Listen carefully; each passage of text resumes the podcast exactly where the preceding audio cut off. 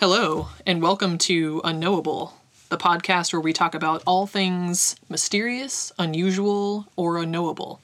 I'm Justine. And I'm Gray. Some weeks we break down one larger mystery between the two of us. Other weeks we pick two smaller mysteries on a theme and teach each other about them based on our own independent research. This week, the theme is the genesis of modern UFO and extraterrestrial culture here in the United States. All right, so you want to go first? I think yours kind of leads nicely into mine. Yeah. All right.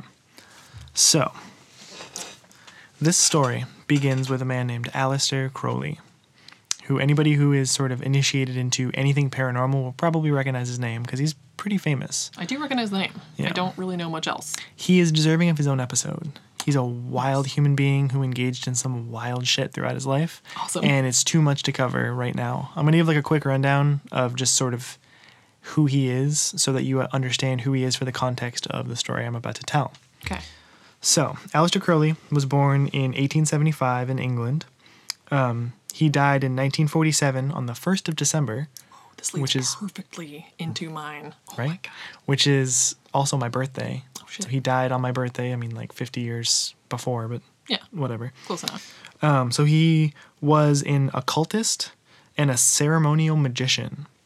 I don't even know what that is. Right. So you think magician, you think like pulling a rabbit out of a hat.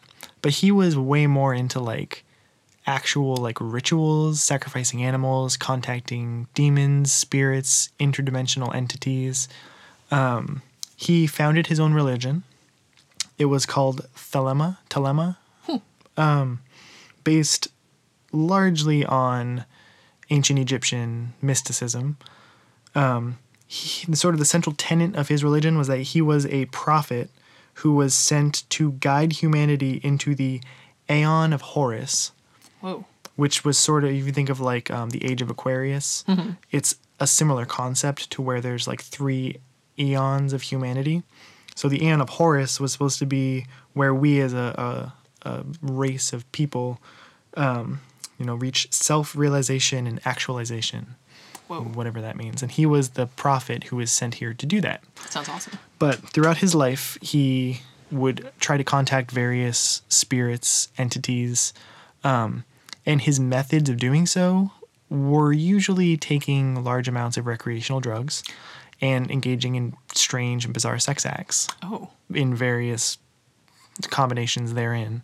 Great. To contact demons and other interdimensional entities. He was bisexual, openly, which was a big thing for its day. Nowadays we're like, okay, so yeah, but back then it was a big deal. And he was kind of famous. Like he was like well known. He was like just like a fringe dweller that was known as an occultist magician. So he was born in England, but throughout his travels he ended up in New York City in the 1917, 1918. So for context, that's when World War I was beginning. Okay. So he was staying with a woman in the Upper West Side of New York in this really fancy apartment, and he was attempting to contact an interdimensional entity. So an interesting little side note is that back in his time, extraterrestrials weren't known as extraterrestrials. They called them interdimensional beings. So the idea of an alien, they were called interdimensional. That's so awesome. It's sort of an interesting perspective because we think of aliens in our culture a lot as very scientific and very much like rooted in technology and science.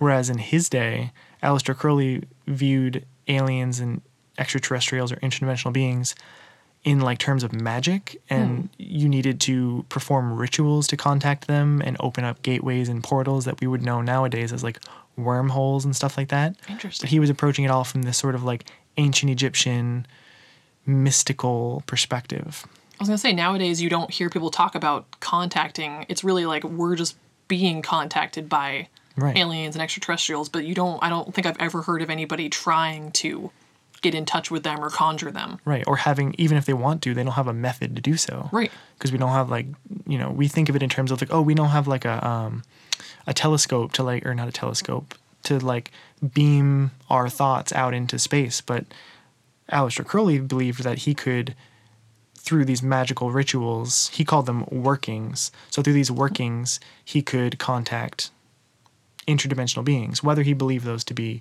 sort of like demons or aliens is up for debate, by doing crazy drugs and having sex in various strange ways. Right. I mean, I guess any being like that is an interdimensional being. That's really kind of like a big catch-all for all of those things. We just think, I feel like I personally think of spirits and demons as being so separate from it's completely partitioned. But why should they be? Right. If you think about it, I mean, like, even in the context of this show, we're going to talk about aliens, we're going to talk about ghosts and spirits. So, like, they're already kind of lumped together in the same category by many people. Yeah. But people within, like, sort of the paranormal community think of them as so partitioned. And maybe those partitions are just created by our mind. Right. Weird. That's awesome. Okay. So, 1917, New York City. Mm-hmm. He, Aleister Crowley, set about on one of his workings. He called it the Amalantrah Working. So he was on various drugs, engaging in various sex acts with this woman whose apartment he was staying at, and he succeeded in making contact with an interdimensional being in his mind. He conjured this being. So this is the way that he describes it. This wasn't simply him having a vision. This was him contacting the entity, and the entity formed in the room that he was in. Whoa. Fully, like, the body. Like, we're going to get into, like, why that matters. But this wasn't just contact. This was, like, he opened a portal through which this interdimensional being entered this Upper West Side apartment in New York City. Wow. And was in the room with him. Yeah. So. That's amazing. This interdimensional being was named Lam, L-A-M, which is a Tibetan word for way or path. Okay. So it's unclear whether Crowley gave Lam this name or whether Lam told him that that was his name. Hmm. But that's the name that this being has. Okay. So this was a series of visions that he had. And he's unclear as to, like, what happened during this exchange, whether, like, there was information exchanged. It was definitely, he was high as fuck? Right. He was all fucked up. He doesn't even remember. Doesn't even know.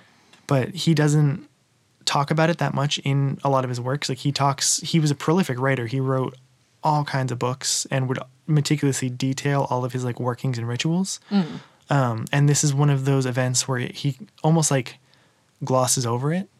And I thought that was interesting because it's like, when you read some of his work, it sounds almost like he's embellishing, and he's just kind of trying to, you know, keep up the whole, like image of being this, like, wild occultist dude. And so he's kind of embellishing his stories. But this story, he kind of just presented as fact and then just moved on, almost like it, you know, it happened to him. He didn't know what to make of it. So he just left it how it was because he didn't want to embellish it. Weird. I thought that was a little interesting. Yeah. Side note. So the really interesting part of his story is that as Lam physically manifested in the room with him, I didn't mention, but he was not only a prolific writer, but he was also an artist. He painted and drew. Okay. He did a large number of self-portraits, which are all kinds of weird and strange drawings and paintings. But so while this being is manifested in front of him, he sketched what this being looked like. Oh, cool. From life. So it's interesting because, like, it's not just like he had the experience and then afterwards sat down and drew it. He sat there staring at the being, staring at his drawing, staring at the being, and drew it from life as you would, like a character study. Wow. Never heard of that ever happening before. Right. That's wild. This is all kinds of wild. Damn. So if you're near a computer, go look up Lam, L-A-M, Crowley, and look up the drawing that he did. What you're immediately going to see is this dude maybe, I don't know, this maybe genderless creature with tiny little slit eyes, tiny little mouth, big bulbous head, and, like, grayish white skin. Anybody who's a fan of the paranormal is going to look at him and think, wow, that looks a lot like an alien, like a stereotypical alien. Yeah. There's some major differences, like the eyes are very different. Like, the traditional gray alien is the head and the mouth and everything is the same, but they have sort of almond-shaped solid black eyes, whereas Lam had these thin little slits for eyes and vertical pupils. Ooh. Which I've never seen aliens represented with pupils before. No. So that's an interesting little tidbit. And the skin is more of like a light sort of creamish color rather than like the gray of a gray alien. Mm-hmm. But that could all be chalked up to things like, you know, variations in an individual species. Mm-hmm. It could just be that this particular being, like maybe they evolved over time and he was seeing this being in some form of its evolution or something. Right. Who knows? An earlier stage than the more commonly cited aliens. Right. The Zeta Reticulin aliens. So it bears more than a passing resemblance to a gray alien. And mm-hmm. bear in mind, this was 1917. So for some context, the sort of popularization of the archetypical gray alien was from the Barney and Betty Hill abduction that occurred in New Hampshire in 1961. So almost 50 years later, mm-hmm. was sort of the genesis of the gray alien in popular culture. Mm-hmm. Then in the 1980s, with the publication of Whitley Schreiber's book Communion, which if you look up a picture of that cover, has the stereotypical gray alien. Awesome. That's sort of the genesis of where we, you know, growing up watching The X-Files and just seeing gray aliens sort of ubiquitously throughout pop culture generates in like the 60s and 80s. So for Aleister Crowley to have seen this being back in 1917, it's not like he's just drawing on like archetypes from pop culture. He's right. seeing something unique, at least to his own experience, if not, you know, the universe. So Crowley has this experience with Lam, and Crowley had a whole sort of like set of groupies and people who follow Crowley. One of his groupies actually said specifically that Lam didn't refer to an individual, but that Lam referred to a class of beings. So Lam or a Lam would be equivalent to, say, something like a gray alien, mm-hmm. you know, where it's a race or a species of this alien, which just kind of lends more credence to the, if you believe that this was sort of humans' first contact with a gray alien of some kind, that it's not just the individual gray alien, it's a representation of a species. Interesting. So that's sort of the main gist of what happened with Crowley's experience with Lam.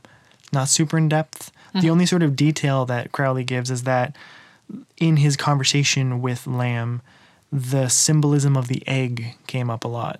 Interesting. He doesn't elaborate as to what that means. Maybe, I mean, you know, in, you know, UFO culture, grays are very concerned with like abducting people and doing medical experiments. Mm-hmm. You know, there's theories that they're trying to breed human alien hybrids. So maybe the reference to the egg would be something of like, you know, like a woman's eggs or fertility or something like that. Just like, yo, I need some eggs, dude. Right, I need some eggs. Can I have some? And I mean, he did engage in some weird sex act in order to make this working happen. Yeah. So Alistair's like, dude, I don't have any eggs for you. Right. But this chick right here. She does. Maybe she does. Oh. No, dude. So since then, there's been a lot of sort of conversation about what happened. So one of Crowley's followers, a man named Kenneth Grant, he had these quotes to say. So they would, many people have tried to perform the Amalantrah working since Crowley did his. Mm-hmm. There's a phrase in his sort of groupies like vernacular. It's, if Crowley did it, I want to do it. Or Whoa. I'm probably paraphrasing there, but you're way too trusting. Right. So this one guy, Kenneth Grant, as he was performing the Amalantrah working, he said, "To gaze into the eyes of this entity is to invite potent contact. One feels an immediate sensation of lightness or weightlessness and a sensation of falling, of being sucked into a vortex. The eyes will enlarge and will suck in your consciousness until there arises a sensation of being within the entity's head." Whoa. And this is presented as being a good thing. Okay. I mean, that doesn't sound horrible. Right. It weirdly have you seen the movie Fire in the Sky? No. Oh, man. It's really unfortunate how inaccurate it is as far as like the actual encounter that the guy had. Oh, really? But the movie itself is so creepy. Really? And there's a scene where the guy is in the spaceship and he's literally floating around, which just immediately came to mind. Right. Though that was not a fun experience. Interesting. But I wouldn't mind the weightless feeling. That sounds cool. Right. It's almost like you're melding your consciousness with Lam or Jesus. With the, maybe they're a race of, they have the hive mind kind of mentality. I was just thinking about that. Isn't that weird? Holy shit. So they're sort of assimilating you into their hive mind to share their knowledge with you. Well, I was thinking about that just in the sense that the alien, rather than giving an individual name for this is who I am, it was more the collective. Oh, interesting. This is who we are. Right. Which I know you don't like Star Trek. Gray does not like Star Trek, but in Next Generation, there's the race called the Borg, yep. And they have a hive mind. Oh, yeah. I've heard about that. They refer to themselves as we are Borg. Right. It's not. There was a whole episode that centered around this one Borg that they ended up finding and brought onto the ship, and it was a whole big thing. Right. Because the Borg are the enemy, the enemy. Right. But they brought him onto the ship, and they ended up kind of getting close to him and naming him, and it was a whole big thing, and he started to kind of feel his individuality again, because the Borg are either humans or other races that have been assimilated into the Borg. So that makes me think of that again. That's not a positive thing, because their whole goal is to destroy everybody, to assimilate them, which maybe that's what aliens are doing. I don't know. Right. But it still seems interesting that, maybe aliens don't have any concept of individuality. Right. We don't really know. Right. It would make a lot of sense. Yeah. And when you look at it sort of in the larger context of UFO and extraterrestrial culture, if this is sort of the first modern contact that we've had with extraterrestrials, then the way I think about it, so Crowley, quote, died in 1947, which is the same year that Roswell happened. So imagine for a moment, Crowley opens this portal to where Lam is able to come through and visit him. And then this allows them to find our location in the solar system. And maybe it took them, 30 years? It's 30 years exactly to get from wherever they are to the United States. Sure. And they crashed in Roswell, New Mexico, maybe on their way to pick up Crowley. Maybe they successfully picked up Crowley. Yeah. Who knows? Holy shit. But, a lot of people look at this as, what if Aleister Crowley is responsible for, initiating contact with the Greys and sort of is the one who started all of the modern alien interaction with humans. Right. By opening this portal and being the first one to sort of open this portal to an interdimensional being. Holy shit. It's interesting too. Another little side note. So our boy John Keel, who wrote Mothman Prophecies. Yes. His belief was that the Mothman and other alien encounters were due to occult activity in the area immediately preceding the Mothman occurrences, and a lot of UFO experiences as well. Damn. So he made a strong connection between the occult and paranormal phenomena. Dang. Outside of just straight up demonic stuff. Yeah. So. Shit. John Keel's a pretty smart dude. He's a pretty smart dude. I like that dude. Right? I want to meet that dude. Is he still alive? Oh, good question. Shit, I don't know. I don't think so. I feel like he's dead. You think so? Yeah, I can feel it, and if I can feel it, it's probably true. It's probably true. Right? Shit. Because you guys have a hive mind together. R.I.P. John Keel. You and John Keel. Maybe. Shouldn't say R.I.P. yet. I shouldn't, especially if I don't know if he's not dead. We don't know. He's listening, and he's like, come on, guys. I'm not dead. I'm still here doing shit. Wow. That is awesome. So, yeah, that I've had vaguely heard about this a few times, and I wanted to delve into it. And It's really interesting because it really does feel like the first modern interaction with an extraterrestrial being, an interdimensional being, whatever you want to call it, and maybe preceded the whole modern era of UFO and alien encounters. That's awesome. Yeah, I had no idea. Again, I knew the name Aleister Crowley. I think I even had heard the name Lam, really? But I just had no idea what it was. Right. So that was fucking fascinating. Interesting. And can't even tell you Our last double topic, like, played in perfectly with each other, and this one plays in perfectly because you said a few things that I was like, holy shit, this, like, connects so well. Interesting. We did not plan this. Oh, God, no. I should just say to all of you listening, we picked the topic of UFOs and, like, aliens in general because we knew we hadn't really done that. Right. We had done a cryptid, we had done a non-paranormal thing, and then we had done the portals to hell. Right. So we were like, what is a thing we haven't done yet? We did not pick these to coordinate. No. We literally just, we told each other the name of what we were doing just so we wouldn't do the same thing. Right. But neither of us knew the details of the other one. I don't know anything that Justy's about to talk about. I have no idea. And you're going to hear, when I go into this, how perfectly this goes together. It's amazing. Wild. Hive mind. All right, you ready for this? I think so. Let's go. Okay. So my topic is Kenneth Arnold, who... born in 1915. Okay. He was an American aviator and businessman, and he is best known for making what is generally considered the first widely reported modern UFO sighting in the United States. Interesting. Yeah. So, tiny background on him, not super important, but he was born in Minnesota. If there's any Minnesota listeners, Minnesota. Sabika. But he grew up in Montana, went to the University of Minnesota. Great. He actually ran unsuccessfully for lieutenant governor of Idaho in 1962. I don't even know. That was after all this, though. I can probably just jump right into his sighting, because that's just... This whole story begins with his sighting, really. Dive in. So, get ready for this. June 24th, 1947, the year that Aleister Crowley dies. Wow. Yeah. Or whatever happened to him. Kenneth Arnold was flying from, I don't know the geography of Washington State very well, so maybe some of you do. I'm just going off names here. Okay. But he was flying from Chehalis, Washington to Yakima, Washington on a business trip. He made a brief detour. He learned about there was a reward for this transport airplane from the Marines that had crashed near Mount Rainier. So he went to go looking for it because he was like, sweet, $5,000 reward. Why not? A few minutes before 3 p.m., he's near Mineral, Washington, gave up his search. He looked around. He's like, this isn't here. I'm not going to find it. So he starts heading eastward towards Yakima, which is where the airport was.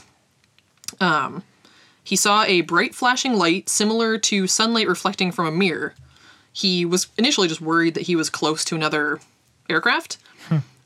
He looked all around him. He scanned the skies. All he could see was this one other aircraft near him about 15 miles away. But that was it. He said it was a completely clear day, totally mild, like totally chill flying day. But this one other plane a little bit behind him, that's it. So about 30 seconds later, he sees a series of bright flashes in the distance off to his left, north of Mount Rainier, which was about 20 to 25 miles away from him. He thought that maybe, like, he's a very reasonable dude. He's obviously a smart guy, a pilot. So his next thought is it's probably reflections on the windows. Right. You know, there's snow. It's maybe just some glare.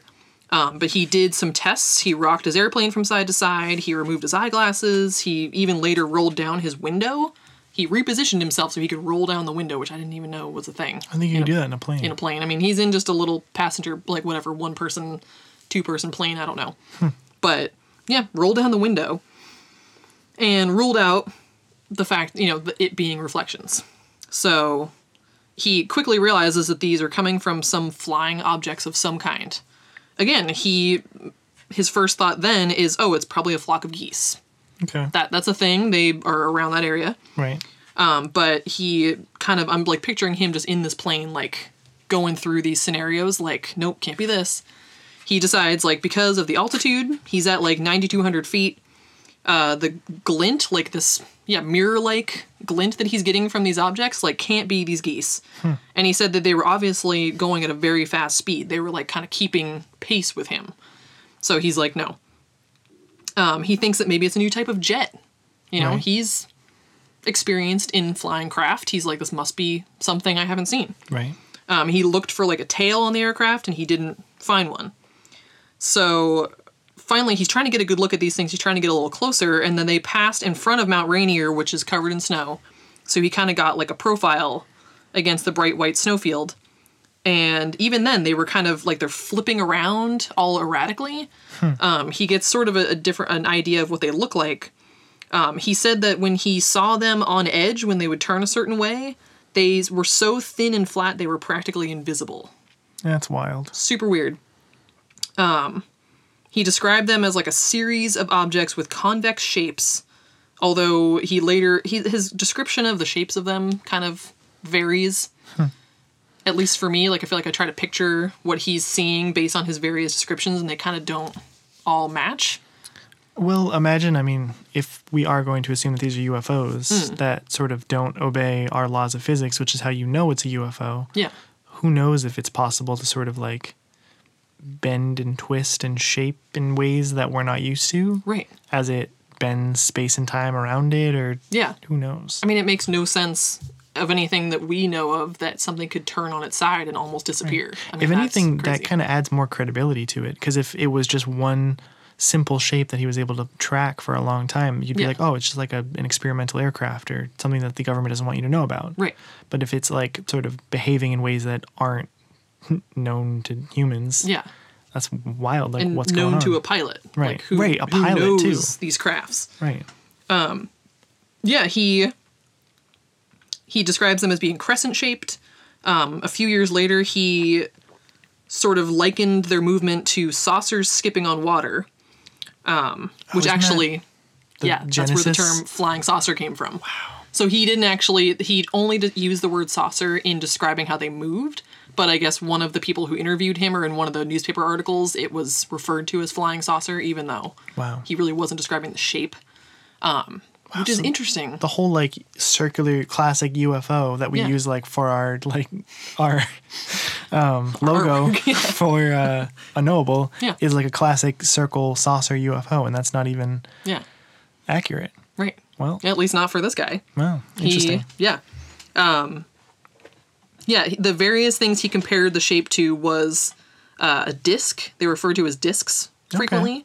Which that seems like saucer shaped. Like, see what I mean? Like, some of his wording is like kind of like, well, not a saucer, but a disc. Like, what's the difference? So he described it as crescent shaped and then disc shaped. So imagine you have something circular that's moving so fast it kind of blurs. It would probably look relatively crescent shaped, right? Right. Interesting. Yeah. I know. I've been trying to picture it the whole time. Pie pan, half moon, generally convex and thin. So, yeah, at some point, and he's still trying to figure out like, what the hell are these things? How fast are they going? He's trying to really figure out like the details of this, because he's still just convinced that these must be some craft he's never seen. Right. He knew his position, and he knew where they kind of disappeared behind like a sub-peak of Mount Rainier. And he knew the position of the sub-peak and where he was, so he kind of could tell that they flew past him about 23 miles away. And then he still had that other aircraft near him. He used this little gauge tool that he had to estimate their size. He estimated them about 60 feet wide. And again, this is a series of 9 craft that are all flying in kind of a formation together. He later described them as almost seeming like they were, like, not that he could see it, but like the way they moved was as if they were attached by like a string. Just the way they moved was like perfectly in sync together. Like, if one of them went up, they would all kind of go up together. Interesting. Yeah. So, yeah, and he realized that they had to be pretty big if at his distance he could still see so much detail, right, even with them being relatively far away.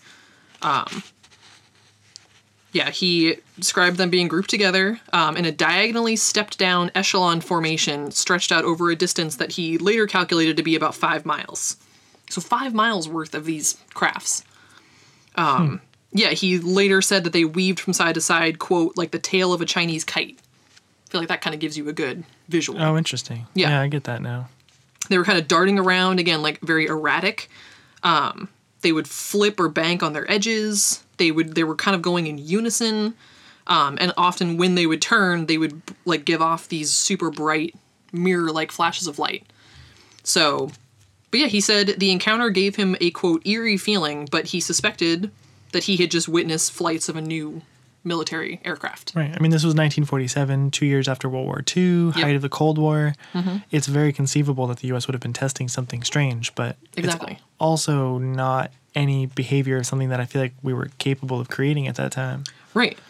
Yeah. So this is when he ended up turning his plane kind of in a parallel course. He rolled down his window. Whatever. I'm picturing him like sticking his elbow out the window. I don't really think that's accurate, but right? He's just like, hey. He kind of watched them for a little bit. He ended up timing their rate of passage. He knew, well, at the time he didn't know, but he watched them go from Mount Rainier to Mount Adams, which is fairly close together, where they then faded from view. And so later on, when he got back to the airport, he had timed, it took them 1 minute and 42 seconds to get from one to the other. Right. And when he landed, he was able to look up the distance, and it was about 50 miles. And so he ended up kind of estimating that they were going somewhere around 1,700 miles an hour. So, cool. Wow. This was about 3 times faster than any manned aircraft known in 1947 anyways. Interesting. So, yeah. He lands in Yakima. About an hour later, he told his friend and the airport manager, Al Baxter, which he said that Al Baxter kind of laughed at him and was like, okay, sure. Yeah. Sure you did. Kenneth. Classic Kenneth. But he told some of the staff, like, kind of just, you know, again, he wasn't at all being like, oh my God, I saw a UFO, like aliens. He was just like, dude, isn't this crazy? Right. He said about the next day, everybody knew. Like, this just grew like wildfire. He was going to, like, some air show. He just kind of, like, stopped at the airport, chatted with people, and then he went on to his next thing. He wasn't at all, like, freaking out, like, oh my God, I gotta figure this out. He was just like, okay, like, on with my day. Like, he wasn't seeking fame for his Not at all. He talked with some of his, like, pilot friends and said that they all, again, like, they were just like, oh, maybe you saw some guided missiles. Maybe it was some new craft. Like, nobody initially was saying UFOs. Or, you know, technically a UFO is just unidentified flying object, which is what this was. But nobody was saying aliens. Right. Nobody was saying extraterrestrial or interdimensional beings. And even some former Army pilots told him that they had been briefed before going into combat, quote, that they might see objects of similar shape and design as he had described, and assured me that I wasn't dreaming or going crazy. So he was very much in, like, the reasonable state of mind as far as just, like, wonder what cool thing I just witnessed. So he was interviewed by reporters the next day, June 25th. He went to this small paper in Pendleton. It said, the thing that I read said, any skepticism the reporters may have harbored evaporated when they interviewed him at length. Historian Mike Dash records, quote, Arnold had the makings of a reliable witness. He was a respected businessman and experienced pilot and seemed to be neither exaggerating what he had seen nor adding sensational details to his report. And he was super detailed. He, again, was a pilot. Right. He was used to giving these very detailed reports. I have here, like, his 5 or 6 page report that he gave, including a drawing of the craft, and it's incredibly detail oriented. It's not at all ranting and raving. Yeah, not at all. Huh. So, and then even 2 days later, he was already complaining about the negative impacts that all this publicity had on his life. Right. He said that he had a preacher call him and tell him that the objects he saw were harbingers of doomsday. Great. And that the preacher told him he was preparing his congregation for the end of the world. And in another encounter, he went into a cafe and a woman noticed him, recognized him, and ran out shrieking, there's the man who saw the men from Mars. Wow. Which, again, he made no mention in these initial interviews, or one initial interview, about any aliens. Wow. And why would that be, even if he did, why would that be cause to, like, run away from him? I don't know. Like, she ran out, quote, sobbing she would have to do something for the children. What? Yeah, I don't even know. What does that even mean? He's just, like, over this. He added afterwards, quote, this whole thing has gotten out of hand. I want to talk to the FBI or someone. Half the people look at me as a combination of Einstein, Flash Gordon, and Screwball. I wonder what my wife back in Idaho thinks. So he's just like, what the fuck? Like, why did I tell anybody about this? Right. Not at all. Like, that's the classic assumption with people who see unusual, unexplained things, is like, oh, they just want the attention. Right. They just want a story. They just want whatever. But he, like, 2 days in is, like, over it. He's like, what the fuck? Why did I do this? But he basically, like, you know, reports this stuff. He gets no contact at all from any of the military. And so by July 7th, he does start bringing up the idea of them being some extraterrestrial origin. Because in his mind, he's kind of like, you would think the military would be the first person to reach out to me. If they weren't responsible for this, that you'd think that they would at least want to figure out what it was, because they would be curious, right, as to like, what did you see? Like, that's interesting. That makes sense. So he kind of was like, maybe they were. Yeah, he told the Chicago Times, if our government knows anything about these devices, the people should be told at once. A lot of people out here are very much disturbed. Some think these things may be from another planet, but they aren't harming anyone, and I think it would be the wrong thing to shoot one of them down, even if it can be done. Their high speed would completely wreck them. I'm not sure who he's referring to as shooting them down, but right, he's just essentially of the mindset of, like, if the government knows, they need to say something. Interesting. Which I kind of agree with. Sure. That's an interesting whole side note. Does the government know? Have they known this whole time? Right. Exactly. So his whole thing was, he was convinced at this point that because of how erratically and abruptly these craft were able to maneuver these peaks, that there was no way that there could be people, you know, manning these things. Right. That they couldn't have survived the pressure, which... Right. I've heard that. Like, yeah, how UFOs, they exhibit behavior where if a human were in it, then the G-forces or just the physics of doing it would literally, like, liquefy our insides, mm-hmm, or, like, just, like, we were, like, all the blood would rush out of our head and we would, like, die. Yeah. So while it's, I guess, possible that they could be, like, remotely driven by humans, right, the fact that humans being in them just doesn't make physical sense. Doesn't make sense. And the fact that when it turns on its side, it's like almost invisible. I mean, how could there be a person in there? Right. Unless it's some way contorting space and time. I've heard, right, that there's like, if you think about it in terms of like a UFO, rather than a UFO moving through space, the UFO moves space around it, mm-hmm, which is a mind fuck to think about. But yeah, I guess it would make sense in that context, because you're contorting space and time around your craft, that it would appear as if it was flat, even if it wasn't. Mm-hmm. Or if we're talking about interdimensional beings, like, for some reason, again, this made me think of, which this is a topic for a later, this may be a multi-part topic, but Skinwalker Ranch. Yeah. Oh, yeah. Yes. Remember there was, like, that one bit, yes, about, yes, like, the UFO was, like, coming from, out, like, the one person was looking through, like, a telescope or something. Right. Because they saw some weird stuff, and then they saw, like, it come out of nowhere. It came out of, like, it was like a hole, mm-hmm, but yeah, it was like a flat hole, yeah, that was floating in space. Because they could see the stars, like there were tons of stars, yeah, and then all of a sudden this just black... No, it was daytime. Oh, that's right, it was daytime. It was nighttime, like, in Skinwalker Ranch, and then they saw a hole, yes, of daylight. Yes. And these craft were coming out of a flat hole of daylight. So much worse. Yeah, exactly. Interesting. So, yeah, that's... Yeah, maybe they're kind of, I don't know, warping in and out of... Right, like a wormhole dimension and another. So who knows? That's how they move so fast. Yeah. Interesting. Yeah. So he's convinced that there's not people in these. He thinks they are controlled from elsewhere, regardless of whether it's from Mars, Venus, or our own planet, was one of the quotes.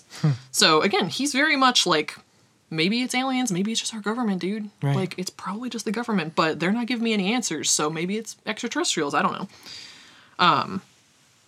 Yeah, so he just has no... And he says himself many times in interviews that, like, I know this sounds crazy when he refers to them being from another planet. Like, he's not at all 100% convinced. Right. He's just like, I don't know what else this could be. Right. You know, I have experience in flying.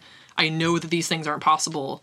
I know that these things haven't been developed yet as far as we know. So either I'm witnessing some kind of secret thing, or this is something that can't be explained. Right. So yeah, he gets, like, really into it. He, and the thing about this is that his story is already so awesome, but there were a bunch of other people who saw very similar things. Hmm. There was a prospector named Fred Johnson, who was on Mount Adams, who wrote the Army and Air Force intelligence that he saw the same day, around the same time, he saw 6 of those objects, which he saw through a telescope. He said they were, quote, round and tapered sharply to a point in the head and in an oval shape, and that they seemed to disturb his compass, which is interesting. He was evaluated by the Army Air Force intelligence, and they found him to be credible.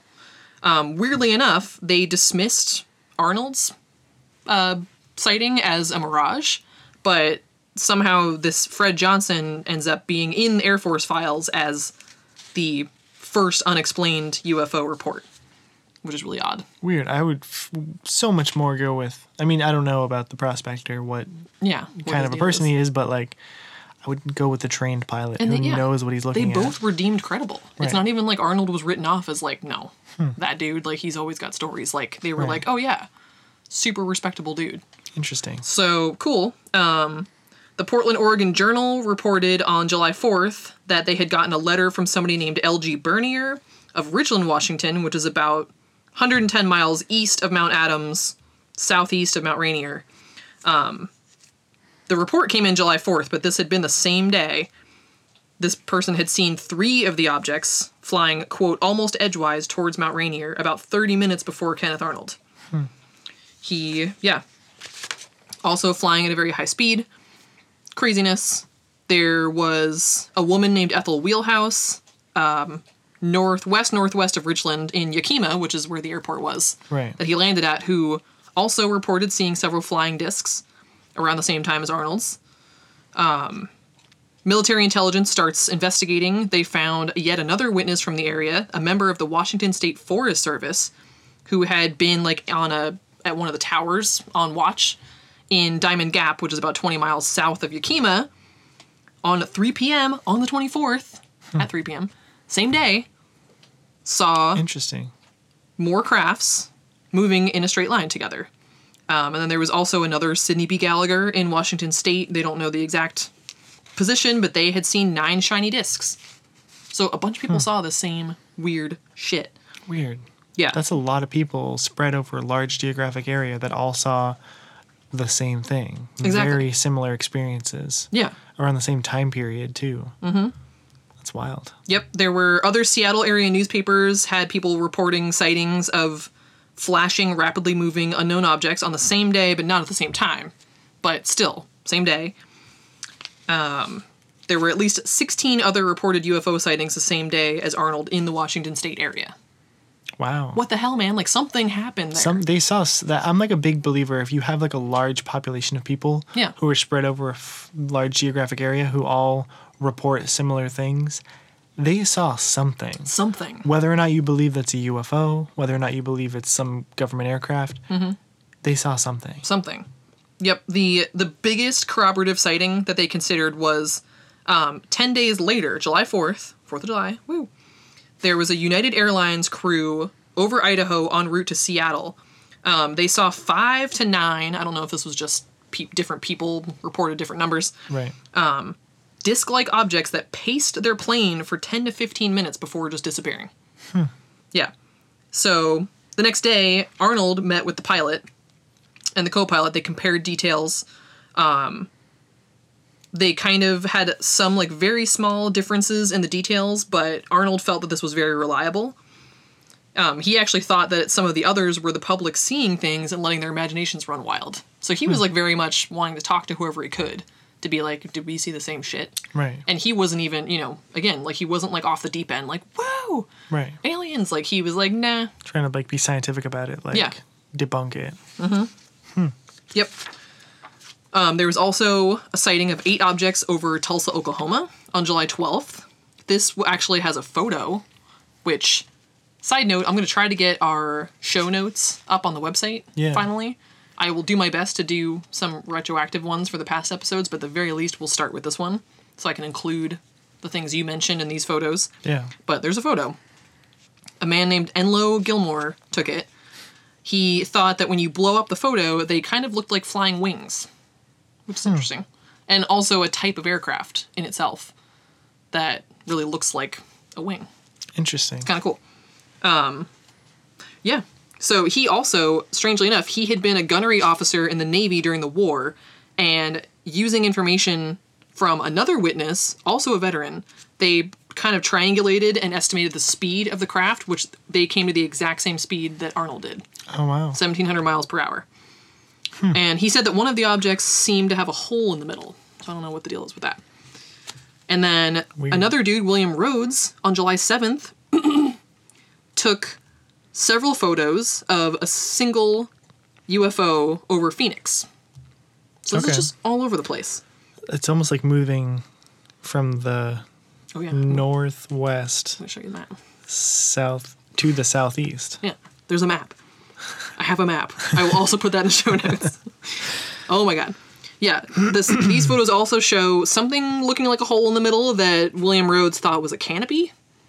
I really should have looked that up because I was like, what the fuck? What canopy? Does that mean? I have no idea. Like, maybe that has some other meaning in the context of aircraft or military. I don't know. If somebody listening to this knows, tell me. Right. Or I can just probably look it up myself. But I was like, what? So his negatives and prints were confiscated by the FBI and military, which seemed shady at first, but they did turn up later in the official report. So, yeah. Yeah. A whole bunch of people saw shit. Yeah. So again, they saw something. Yeah, and the thing is that Kenneth Arnold's account was featured in, some newspapers like as early as the 25th, the day after his sighting. Right.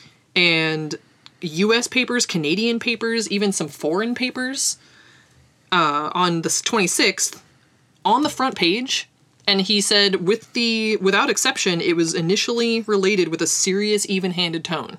This was not at all, in tabloid type of stuff. Right. Making fun of him, whatever. This was, very serious shit, which is wild to think about. Back when you could still, have a serious, even-handed article about a news of UFO and it, wasn't, made fun of or, joked about. Yeah. It's wild even to think that, in the 40s, right. People were just like, oh, shit. It's got to be real.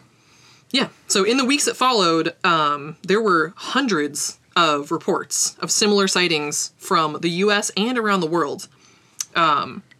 His report and that United Airlines report got tons of media and newspaper articles, but there were about 853 collected reports of flying disc sightings that year from 140 newspapers from Canada, Washington, D.C., and you're going to like this. I don't know why, but you're going to like it. Every U.S. state except Montana. What the fuck? Montana? Huh. Every state except Montana. That's why on my map it says no sightings. Right there. What the Weird. Fuck? Yeah. Wonder what's in Montana. I don't know. Yeah, why aren't they aliens or whatever? Government, who knows? They don't want to fly over it. Why don't they want to fly from Montana? I have no idea. I thought that was interesting. I've been to Montana. There ain't much there, but... Yeah. Interesting. Yeah. So, very interesting. The U.S. military denied having any planes at all in the area of Mount Rainier at the time of the sighting, of course. As they would, even if they did have planes up there. Right. They would never. So, one of the coolest things I think about this, in a way, is that this eventually was investigated by the military. Lieutenant Frank Brown and Captain William Davidson of Hamilton Field in California interviewed Arnold on July 12th, so that was a few weeks after his sighting, and he submitted a written report. They concluded, regarding his reliability of his story, quote, "It is the present opinion of the interviewer that Mr. Arnold actually saw what he stated he saw. It is difficult to believe that a man of his character and apparent integrity would state that he saw objects and write up a report to the extent that he did," and I've got it right here, and it is extensive, if he did not see them. But despite them finding him very credible, their formal public conclusion by the Army Air Force was that he had seen a mirage. Interesting. So they really, that quote kind of conflicts with their conclusion, because they're like, yeah, we totally believe he saw what he says, but then they're like, nah. It was a mirage, you're fine. That seems so much like swamp gas or some bullshit. Just to sweep it under the rug, because we don't want to investigate this further and to figure out what he actually saw, or we know what he saw and we don't want anybody to know that we know what he saw. This next point, so just a few days before that, and they obviously knew of his sighting, they had heard about it. Right. July 9th, Army Air Force Intelligence, with help from the FBI, secretly began an investigation of the best sightings that had been reported so far, which included mostly pilots and military personnel. Included Arnold's and included the United Airlines. 3 weeks later, they came to the conclusion that the saucer reports were not imaginary or adequately explained by natural phenomena. Something real was flying around. I put that in bold because it gave me chills. That's wild. Yeah. Something real. Mm-hmm. This laid the groundwork for... There was another intelligence investigation in September, including this General Nathan Twining. which again concluded that they were real and he urged a formal investigation by multiple government agencies.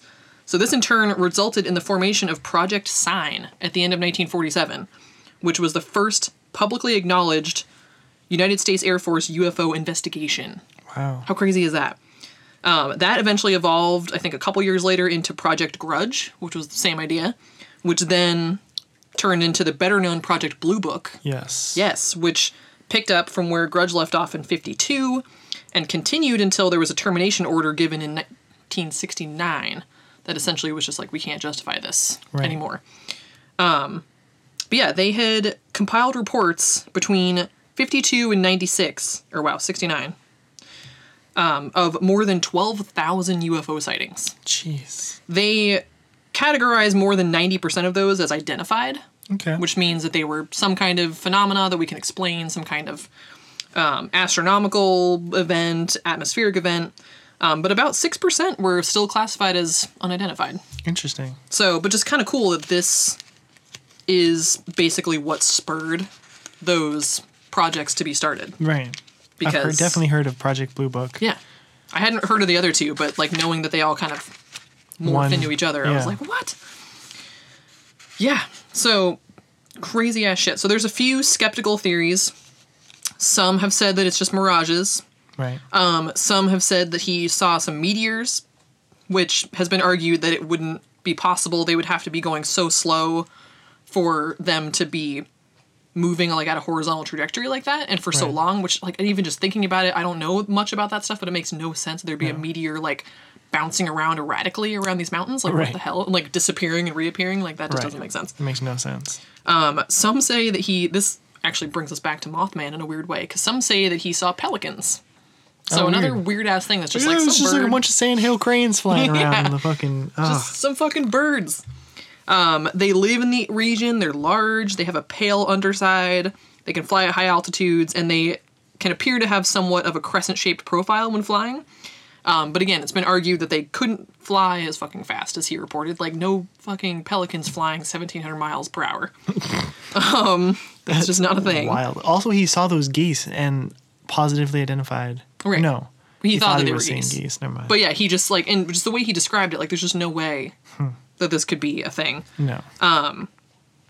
So one of the theories is sort of like the Occam's razor point of view, which if you guys don't know, it's the idea that like the simplest explanation is the most likely one, that pilots at certain elevation can have oxygen-deprived induced hallucinations. He was opening the window. Yeah, it says if the aircraft is not properly sealed. But, of course, that doesn't explain why there are so many other sightings. Right, that explains his one experience, not the host of other ones that were seen everywhere else. If it was just one guy, then sure, maybe he was just up there hallucinating. And he's just like, what the fuck? Opening the window of his aircraft. Are those pelicans? Like the windows can't even like open, but he found a way because he's tripping. He's got like his window rolled down. He's got his sunglasses down. I'm like, what the fuck? Oh, like, my God. Does not make sense. No. So... yeah, basically that. So I have a whole timeline, which is going to get real interesting in a second. So really the biggest things, June 24th, he has his sighting. There's a whole bunch of other sightings on the same day. This is June 4th, 1947. June 24th. 1947. Yeah. Yes. Tons of these sightings. June 26th, big milestone. Newspapers start using the term flying saucer, which is hilarious because we still use that today. Right. That's wild. June 27th, Kenneth Arnold is pissed that he doesn't have a moment of peace. Since all this shit broke, he's just, like, over it. Right. He starts thinking maybe they're extraterrestrials. This is crazy. There's photos taken July 7th of the similar UFO over Phoenix. July 8th, the day after those photos over Phoenix, Roswell breaks. Oh, shit. Oh, shit. Arizona. Yeah, so... So he sees those... There's the sighting over Phoenix. Yep. And then New Mexico is the state over. Right. So I've got a map here, which, again, will be in the notes. So it starts up in Washington State, if you don't know your geography, furthest northwest state in the country. There's a few kind of clusters, but it's kind of moving. Like, it starts very, very, northwest. Yep. Kind of goes down, goes a little south, continues heading east down to Richland, where there's another sighting, and it's kind of going... You know, these are all clustered in Washington on the 24th. Then we've got the United Airlines flight, which was over Idaho, which, you know, you go a little bit further southeast, down to Idaho. So that's July 4th. Then you go way down, super down south to Phoenix, but still heading east. That's July 7th, the Rhodes photo in Phoenix. Right. And then, boom, you go straight east to Roswell the next day. That's wild. So the Roswell crash could have been one of that formation of nine. Yeah, exactly. Craft. Because then a few days later on the 12th, there was another sighting, that sighting in Tulsa, where there's more photos. So it seems like it's just moving, initially moving south, but ultimately it's just moving east. Interesting. Which is crazy. So yeah, I thought that was just a cool tie-in with Roswell being like, right, holy shit. And one of those. Also, to tie it into my topic. Yes. So that last sighting occurred in July of 1947. Yeah. Aleister Crowley died December 1st, 1947. Mm-hmm. So if these craft are sort of moving steadily east across the United States, Aleister Crowley died in England. Mm-hmm. So it's conceivable that they just went over and sort of picked him up and brought him to wherever they were going, and he might have been the intended target this whole time, and they just kind of came down to earth wherever they first showed up, and then they had to figure out where Crowley was, and he could have been doing his workings to tell them where he was this whole time. Yeah. Crowley died supposedly of bronchitis, but he was cremated. Yeah. We couldn't even dig up his bones and test to make sure those are his actual bones if we wanted to. Yeah, we don't know where he is. Seems very convenient. Yeah. Could have been a lookalike, could have been, who knows? Maybe Crowley lived out the rest of his days aboard those crescent-shaped flying saucers. Which would be kind of awesome. That's wild. Yeah. And so I just thought it was too weird that, like, when I started looking up, when I made the timeline, I was like, huh. Seems like these are kind of moving in somewhat of a pattern. Right. And then I made the map, and I'm like, what? And, yeah, just Roswell happening right in the midst of that. Right. Just seems too perfect. It's interesting. Super interesting. I mean, like a day later than one of the other sightings. Like, not even like, 6 months later, Roswell. Wow. But so your story really does. So it deals with the genesis of the term flying saucer. Mm-hmm. It deals with Roswell, ties into Roswell, which is arguably the sort of foundation of all alien sort of experiences in the modern era. Yep. And it ties in with Aleister Crowley. Yeah. Who maybe saw the first gray alien. Which, again, we, like, did not plan this, but it's just too perfect that, like, perfect. Maybe these same UFOs were just heading over to England. Maybe they ended up going up to New York City, because that's where he performed the Amalantrah Working. Mm-hmm. And they hung out there for a few months trying to figure out where he was and realized, like, shit, he's in England. Yeah, damn it. Wait, when did that happen again? The Amalantrah Working? Yeah. It was in 1917. Oh, that's right. Yep. Yeah. Awesome. Yeah. So that's that. Crazy. And, yeah, as far as I know, I mean, nothing was ever concluded. Right. Of course, with Roswell, they said that those were just weather balloons. Yeah. So, it's all just weather balloons. We'll get into that. We're going to do Roswell. Oh, yeah, Roswell's going to be a thing. We're going to do Roswell justice, because there's a lot to unpack there. There's so much to unpack. We're going to do a whole, like, series of episodes on aliens. Yep. Different types of aliens. Oh, yeah. Whole, probably multi-part thing on Roswell. Right. So this is just kind of like our beginning to where we're talking about sort of some of the foundational experiences that people look back to now as like, oh, that's sort of where we get that from. Yeah. Flying saucers, gray aliens. That's where it starts in our modern culture. Exactly. And we're going to build upon this foundation. Yep. Further episodes. Super cool. Yeah, I thought it was kind of cool, too, how these went together, where yours was really just dealing with the actual alien. Right. And mine was just dealing with the crafts, because nobody in these sightings made any, you know, nobody was claiming to be abducted. Nobody saw any creatures. Right. That was part of the mystery and why people assumed that maybe it was just military, because there was nothing strictly paranormal about this as far as most people were concerned. It was just, we're witnessing some kind of secret thing. But the assumption was, and if you've seen the X-Files, you're right to suspect the government. It's always the government. They're doing some shit. As far as I'm concerned, the X-Files might as well be a documentary. More or less, yeah. More or less. Seriously. Yeah. That also deals with human-alien hybrids, too. Right. Go watch the first episode of, like, the new X-Files seasons where it breaks down the whole conspiracy, and you're holy shit, it makes so much sense. Mm-hmm. we just watched, I think we're still in season 5. I'm pretty sure. Which, like, or maybe we're in season 6. I don't know. We're somewhere around there, but, you know, things are getting intense. Yeah. But we just had an episode where it was pretty obviously, like, Cancer Man was telling his story to somebody, and it was like, this works in the episode, but I know you're just doing this to catch some people up to be like, wait, what the fuck? Right. Because there's so much, like, wait. And we have to stop episodes. Like, we've seen this whole series, like, 10 times now. Right. And even still, you have to stop once in a while and be like, so wait. Why the fuck are they doing that? Right. Like, why who is that? Like, wait, which? Okay, that's like, those are the rebel aliens, and these are like, but are they good? Like, who's good? Who's bad? I don't fucking know. No. But if you haven't seen The X-Files, go watch it. You should see The X-Files. All of it. There are so many seasons, and it's so good.